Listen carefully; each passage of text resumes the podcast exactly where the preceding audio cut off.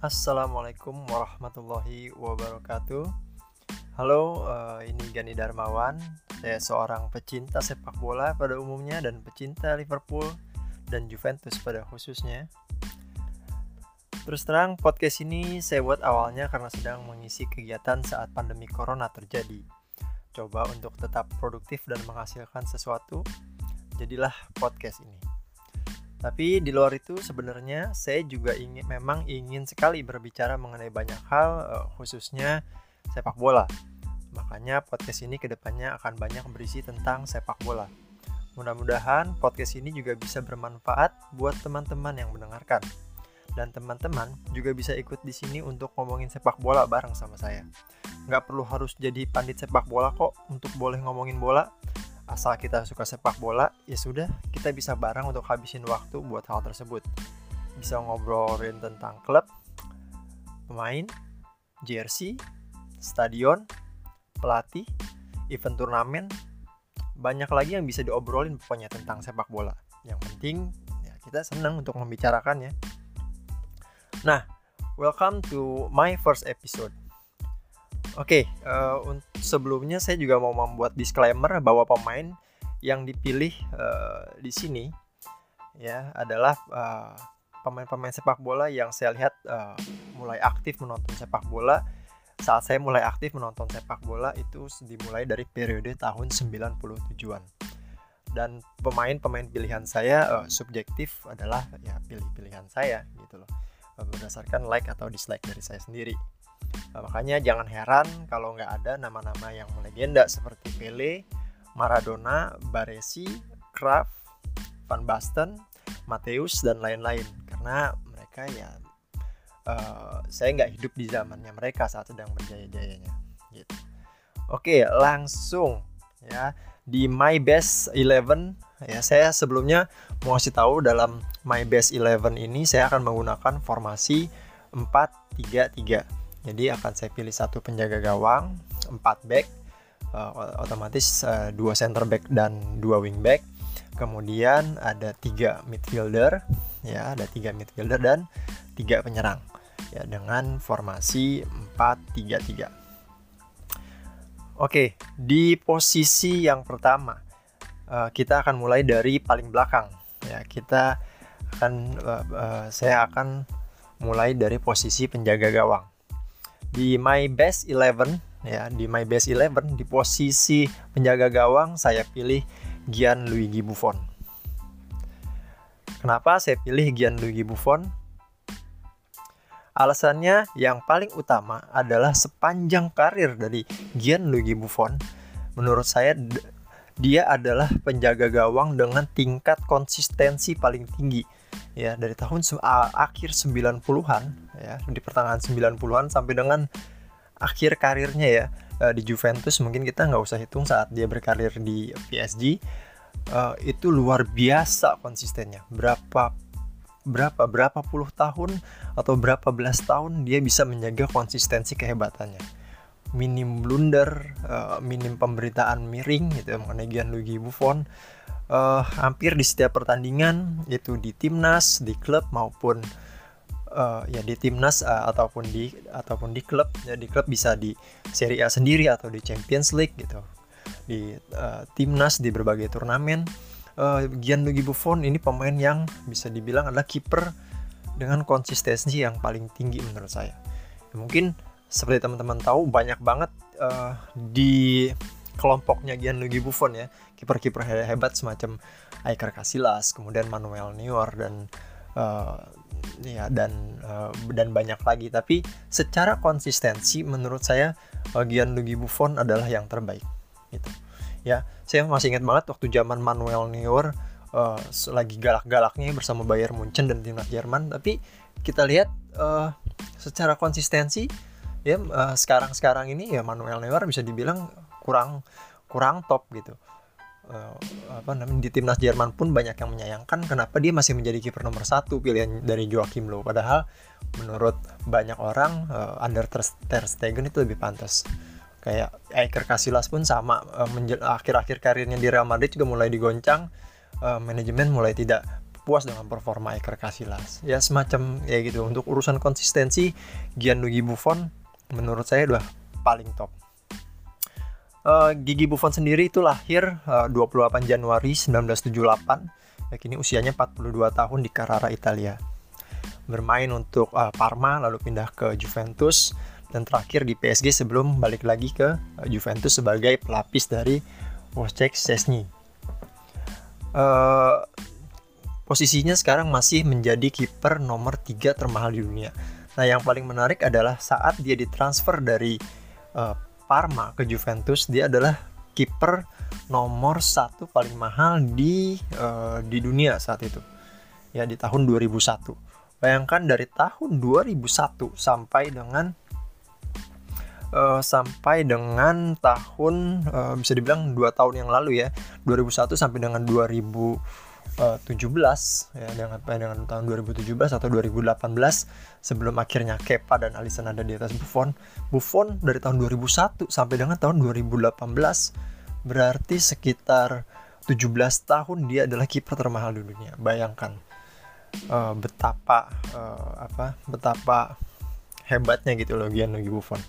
Kemudian uh, dia juga uh, yang paling uh, diingat mungkin buat para fans Juventus adalah dia adalah satu dari uh, lima pemain yang tetap bertahan gitu waktu ada kasus Calciopoli uh, Gianluigi Buffon, Del Piero, uh, Pavel Nedved, Camoranesi dan Trezeguet adalah lima pemain yang tetap setia mengenakan baju Juventus saat Juventus uh, degradasi ke seri B selama satu tahun gitu. itu mungkin salah satu yang akan selalu diingat oleh uh, pendukung uh, Juventus mengenai Gianluigi Buffon oke itu untuk posisi penjaga gawang uh, di depan penjaga gawang kita akan mulai dari dua center back ya yang pertama pilihan saya adalah Fabio Cannavaro center back pertama pilihan saya adalah Fabio Cannavaro uh, luar biasa untuk Fabio Cannavaro. Saya hidup juga uh, zaman melihat Fabio Cannavaro. Yang paling uh, saya kagumi adalah dengan tubuhnya yang kecil, yang hanya 175 cm.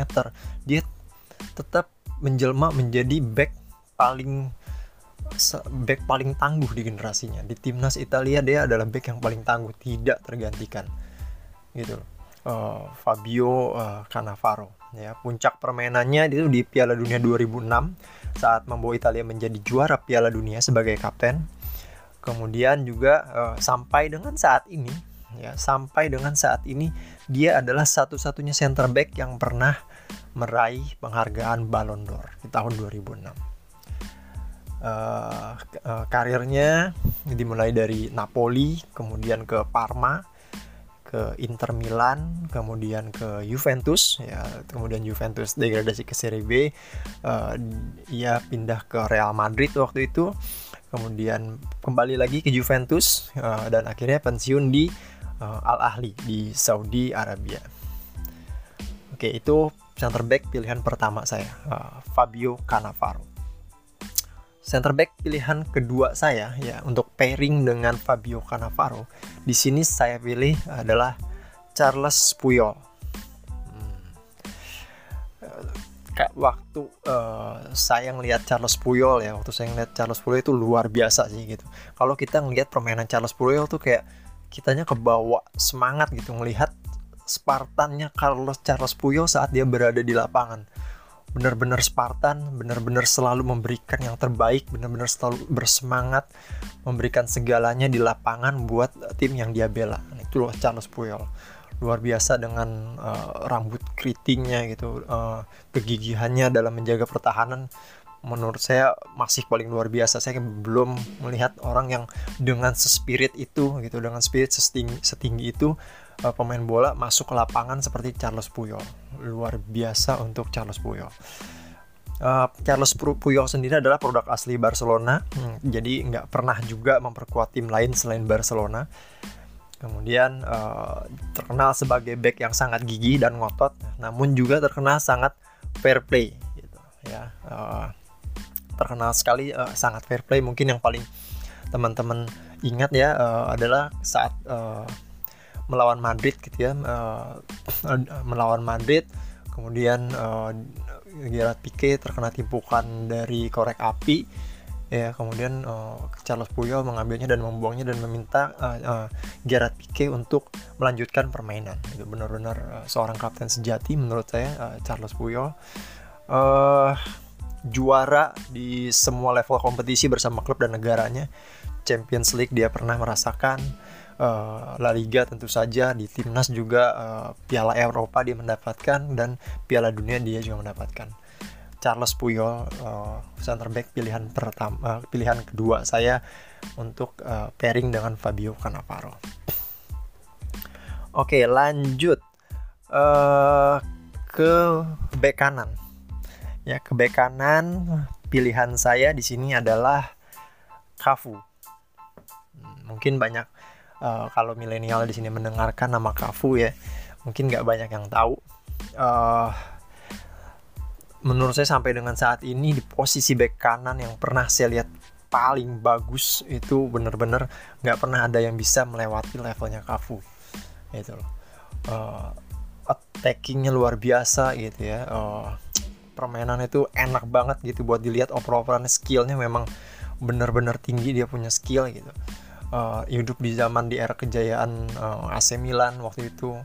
Uh, ngelihat Cafu beroperasi dari sayap kanan tuh benar-benar kebahagiaan sendiri buat kita yang nonton sepak bola. Walaupun uh, uh, saya adalah seorang fans Juventus gitu ya. Saya sering melihat uh, saat melawan tapi saat melihat AC Milan bermain dan saya melihat Cafu yang beroperasi dari sayap kanan saya benar-benar kagum melihat Cafu dengan khas senyumannya kemudian sambil mengunyah permen karet ya uh, menjadi uh, apa namanya ciri khas tersendiri lah buat kita menikmati permainan dari Cafu ini bernama lengkap Markov uh, sorry Marcos Evangelista de Moraes atau akrab disapa sebagai Cafu.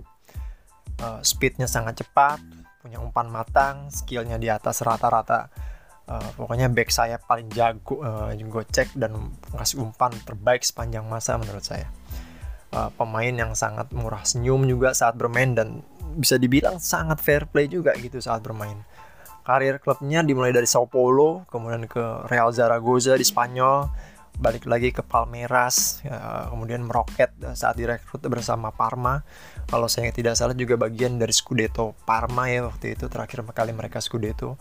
Uh, kemudian uh, akhirnya pindah ke AC Milan gitu dan menutup menutup karir di AC Milan di AS Roma sendiri dia menjadi menjuarai Serie A di tahun 2001 dan Super Coppa Italiana 2001 di AC Milan dia dapat uh, segalanya gitu ya. Serie A ada kemudian Champions League-nya juga ada di tahun 2007 bersama Brazil sendiri ya.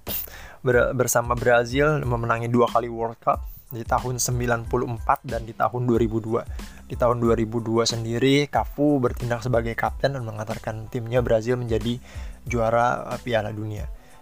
Kemudian di Copa America juga mempersembahkan gelar dua kali tahun 97 dan tahun 99 dan di tahun 97 juga mempersembahkan FIFA Confederation Cup untuk timnas Brazil. Nah, buat teman-teman yang mungkin belum tahu, boleh di searching Cafu kenikmatan tersendiri menonton Cafu beroperasi dari sayap kanan. Oke, lanjut ke uh, wingback sebelah kiri. Untuk wingback sebelah kiri saya memilih pairing dari uh, Cafu di uh, timnas Brazil. Ya, saya memilih Roberto Carlos. Boom. Ya, buat teman-teman yang hidup di zaman keemasan Roberto Carlos ngeri ngelihatnya gitu loh kalau dia udah bermain apalagi uh, saat menghadapi tim apa ya tim kesukaan kita bertanding gitu kemudian misalnya tim kesukaan kita bertanding melawan Real Madrid ngelihat Roberto Carlos menyusuri uh, sayap kiri ya dari dari dari beroperasi di sebelah kiri benar-benar ngeri gitu ya di umpannya matang speednya cepat kemudian tendangannya uh, luar biasa gitu ya. Tendangannya luar biasa uh, kayak apa namanya uh, itulah uh, Roberto Carlos gitu ya. Uh, uh, back yang sangat cepat ya kemudian dan sangat senang membantu serangan juga melepaskan tendangan jarak jauh back yang akan menjadi seorang penyerang gitu ya kalau dalam tanda kutip saat kita uh, bermain uh, PS1 Nah, mungkin buat teman-teman yang masih hidup di zaman uh, PS1 gitu ya, pasti kalau main Brazil atau main Real Madrid pasti kayak Roberto Carlos tuh menjadi penyerang gitu. Kemudian uh, Roberto Carlos karir klubnya di União São João, kemudian pindah ke Palmeiras, kemudian Inter Milan, kemudian lama di Real Madrid ya dan terkenal sekali di Real Madrid dari tahun 96 dan tahun sampai dengan tahun 2007 sebelum akhirnya pindah ke Fenerbahce ke Corinthians, kemudian terakhir di Anzi Makachkala di uh, Rusia. Ya mungkin salah satu uh, yang paling terkenal dari Roberto Carlos adalah tendangan bebas spektakulernya saat melawan timnas Prancis soal itu ya yang ya mungkin sering teman-teman juga lihat juga di media sosial atau di YouTube. Itu empat back pilihan saya uh, Cannavaro dan Puyol uh, juga Cafu dan Roberto Carlos. Oke, lanjut ke midfielder. Midfielder uh, pilihan pertama saya untuk defensive midfieldernya saya pilih di sini adalah Andrea Pirlo.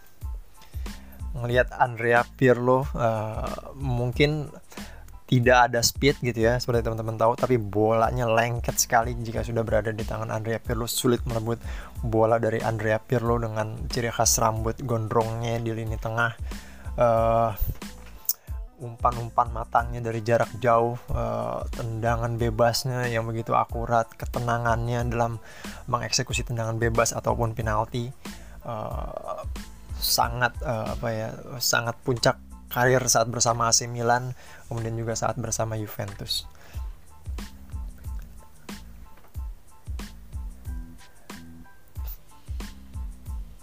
Oke, okay, uh, uh, lahir di Flero, Lombardia, Italia pada 19 Mei 1979. Ini berusia 40 tahun, sudah pensiun tentunya. Perjalanan karir Pirlo dimulai dari klub Brescia, kemudian pindah ke Inter Milan, pernah juga di Regina, AC Milan, uh, Juventus, sebelum akhirnya pensiun di New York City nah, di tahun 2018 yang lalu gitu. Ya, salah satu momen yang paling terkenal dari Andrea Pirlo adalah uh, di tahun 2006 saat dia uh, terpilih menjadi man of the match di final Piala Dunia 2006 saat melawan Prancis. Ya salah satu statementnya saat ditanya saya pertandingan uh, dia dia mengatakan bahwa saya tidak merasakan tekanan. Saya tidak terlalu terlalu memikirkan laga laga final itu. Saya menghabiskan siang hari pada hari Minggu 9 Juli 2006 di Berlin dengan tidur dan bermain PlayStation. Malamnya saya keluar dan memenangkan Piala Dunia. Nah, itu defensif midfielder pilihan saya kepada Andrea Pirlo. Selanjutnya pilihan saya adalah uh, di midfielder adalah Andreas Iniesta. Yes, uh, the baby face ya uh, Andreas Iniesta adalah pilihan saya uh, selanjutnya seperti teman-teman tahu yang ya uh, melihat Andreas Iniesta uh, skillnya udah nggak diragukan lagi bis, bisa dioperasikan di midfielder uh, sering pula di uh, dioperasikan sebagai penyerang sayap. Uh, Andreas Iniesta pemain yang luar biasa, pemain yang begitu tenang, uh, jago gocet, jago umpan, penempatannya selalu bagus gitu ya. Uh, bernama lengkap Andreas Iniesta Luyan, berasal dari Akademi Barcelona dan hanya memperkuat satu tim saja selama berkiprah di Eropa, yaitu Barcelona sebelum akhirnya pindah ke Vissel Kobe, Jepang sudah memenangkan segalanya bagi klub maupun negara, Champions, La Liga, kemudian Euro, Piala Dunia, memenangkan segalanya. Banyak yang bilang juga Andres Iniesta ini seharusnya mendapatkan Ballon d'Or gitu ya. Eh, saat periode di mana timnas Spanyol dan Barcelona sangat menguasai Eropa dan dunia. Pemain yang sangat dikagumi oleh siapa pun, tak terkecuali oleh lawan-lawannya. Pemain yang mendapat standing ovation, uh, baik oleh pendukung Real Madrid maupun Espanyol, yang notabene adalah musuh abadi dari Barcelona. Uh, paling diingat adalah golnya ke gawang Belanda pada Piala Dunia 2010, mencetak gol pada menit ke-116 dan ia adalah man of the match pada pertandingan tersebut. Andreas Iniesta. Lanjut untuk midfielder ya setelah Andreas Iniesta dan dan Andrea Pirlo tadi. Midfielder pilihan saya sudah pasti. Ini saat menyebut nama midfielder saya sudah pasti teringat dengan nama yang satu ini.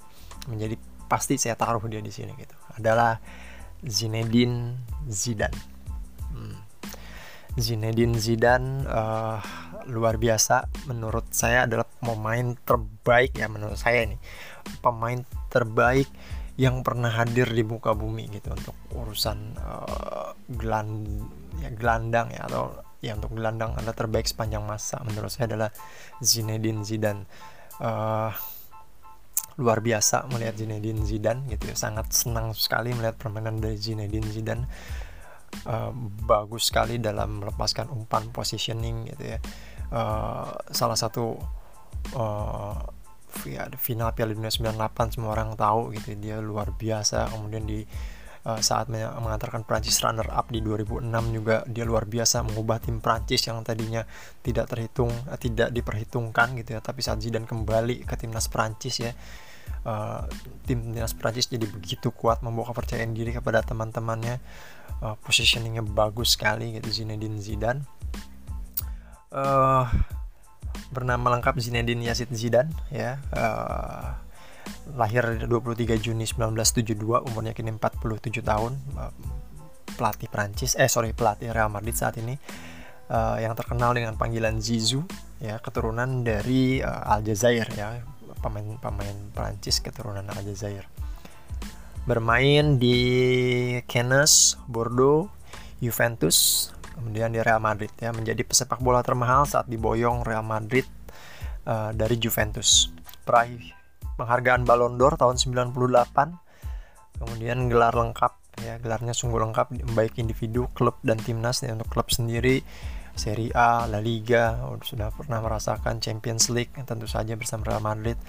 Uh, final saat melawan Leverkusen ya setengah volleynya menjadi uh, ikonik sekali gitu mungkin yang terbaik selama uh, sepanjang Champions League final kemudian uh, di timnas mempersembahkan Euro tahun 2000 dan dan Piala Dunia tahun 98 Zidane tidak diragukan lagi ya. Kemudian salah satu gerakan yang mungkin teman-teman tahu yang paling terkenal adalah uh, gerakan Marcel Turn Marseille turn atau gerakan roulette, menggerakkan melingkar yang menjadi ciri khas dari uh, Zidane sendiri ya. Pasti ya teman-teman yang biasa main futsal main bola pasti sering melakukan gerakan ini yang dipopulerkan oleh Zidane. Entah mungkin saya tidak tahu penemunya siapa ya tapi populer di di di kaki Zinedine Zidane.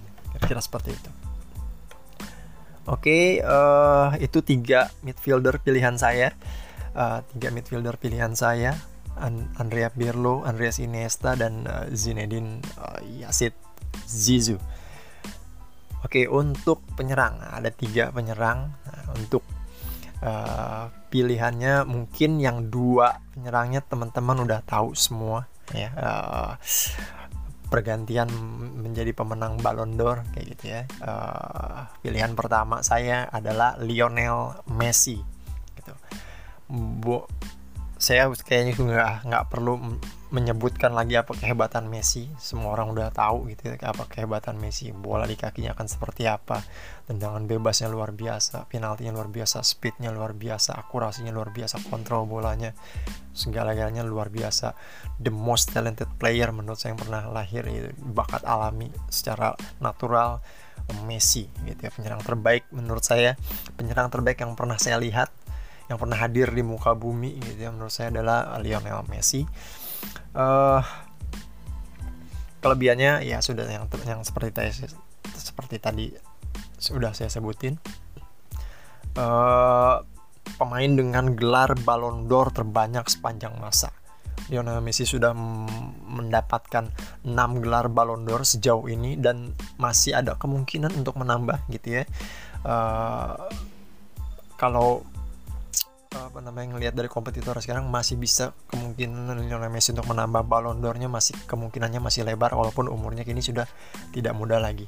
6 Ballon d'Or luar biasa.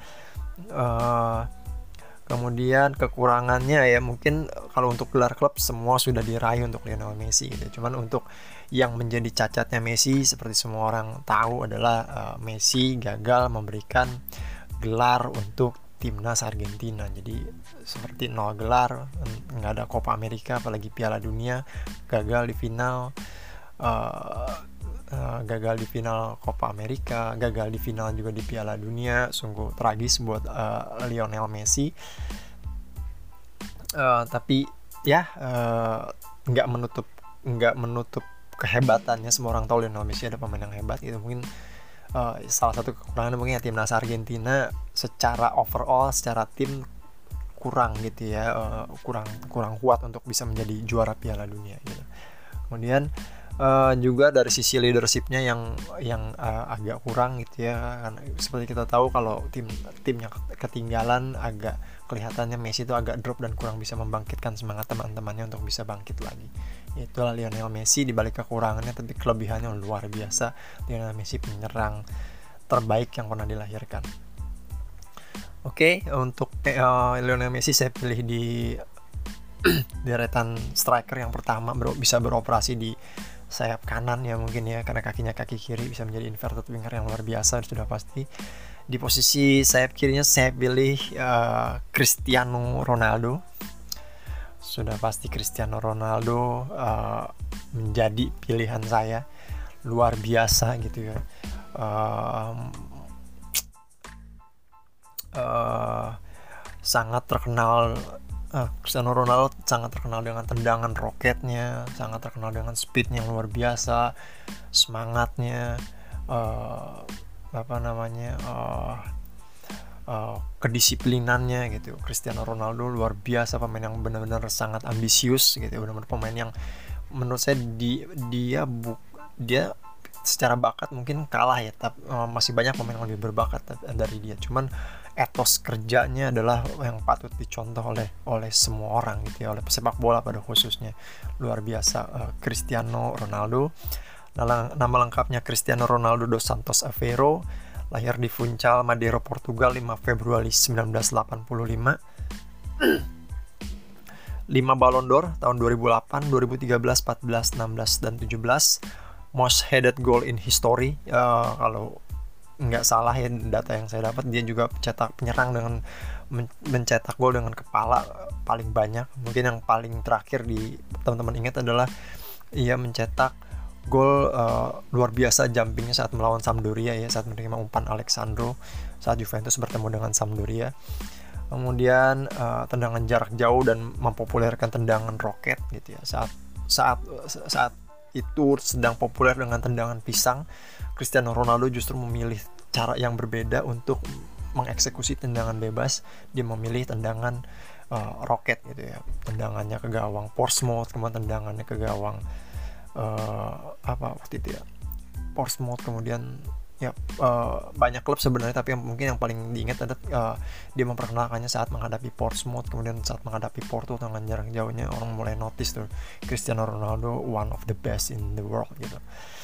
Kemudian sangat disiplin dalam latihan sepak bola dan pola gaya hidupnya jadi dia benar-benar ngebawa kedisiplinan itu dalam seluruh aspek kehidupannya uh, memenangkan segalanya untuk ya seperti kita tahu dia memenangkan semuanya untuk klub untuk uh, Real Madrid untuk MU untuk uh, Juventus untuk CL sendiri. Dia mendapatkan beberapa kali Champions League bersama Real Madrid. Kemudian uh, untuk timnas juga mempersembahkan Euro waktu itu hanya kurang Piala Dunia saja. Uh, sampai saat ini adalah sepak bola dengan followers terbanyak di dunia ya untuk Instagram.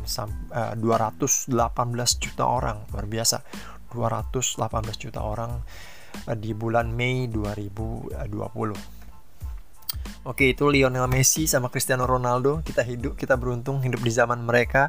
Mereka berlomba-lomba. Selama ini kita menjadi saksi kehebatan mereka. Beruntunglah kita hidup di zaman mereka sedang berlomba berjaya. Kehebatan mereka sungguh berasa. Yang terakhir di sini adalah uh, penyerang terakhir yang saya pilih adalah uh, Ronaldo Nazaria de Lima hmm. Uh, Ronaldo Nazaria Nazario de Lima ya atau Ronaldo botak uh, dari Brazil dengan gigi tonggosnya.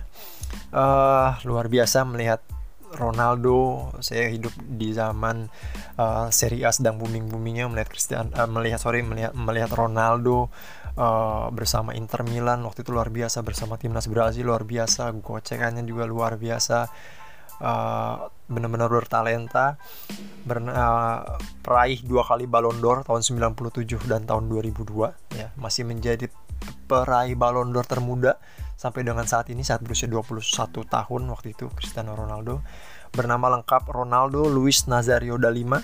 Sangat terkenal aksinya di Piala Dunia tahun 2002 dengan potongan rambutnya yang ikonik. Skillnya luar biasa, dribbling, menggocek lawan, uh, khususnya aksinya melewati kiper di final Piala UEFA tahun 98 menghadapi Lazio. Uh, sangat ingat karirnya itu uh, uh, ya pemain termahal dua kali ya saat pindah dari PSV dari Barcelona dari PSV ke Barcelona dan dari Barcelona ke Inter Milan jadi mencatatkan dua kali sebagai pemain termahal di, dunia waktu itu uh, dan mungkin yang paling diingat juga adalah sayangnya gitu ya uh, adalah pemain yang mulai punya isu berat badan gitu ya. Sayang banget uh, di penghujung karirnya Ronaldo mempunyai isu berat badan. Bahkan kalau kita lihat kondisinya saat ini luar biasa badannya gitu. Dia kurang bisa menjaga uh, ke atletisan dari uh, tubuhnya sendiri gitu ya. Uh, tapi nggak menutup mungkin tapi nggak uh, nggak membuat saya tidak memilih dia dalam my best eleven. Uh, tim versi saya terbaik sepanjang masa gitu. Dari tahun 97 saya mau memulai menikmati uh, sepak bola. Luar biasa. Ronaldo Nazario uh, Dalima nah, Oke, okay, uh, sekian uh, my best 11 menurut saya pribadi yang saya ambil dari performa mereka dari tahun 97-an sampai dengan tahun 2020-an ini. Nah, siapa kira-kira nih uh, best 11 versi kalian dan kenapa teman-teman memilih mereka sebagai best 11 kalian? Uh, coba kirim versi kalian, bisa kasih tahu lewat uh, IG, Twitter atau di email yang saya sertakan di deskripsi di uh, podcast ini. Buat teman-teman yang mau ngobrolin bola atau apa pun sebenarnya bisa dengan tema yang menarik boleh kontak saya juga untuk menghidupkan channel podcast ini dengan senang hati nanti kita bisa atur waktu untuk ngobrol uh, seru-seruan di sini. Oke, uh, sekian mm, dari saya. Sehat dan sukses terus buat teman-teman semua di mana pun kalian berada. Uh, Assalamualaikum warahmatullahi wabarakatuh. Uh, bye.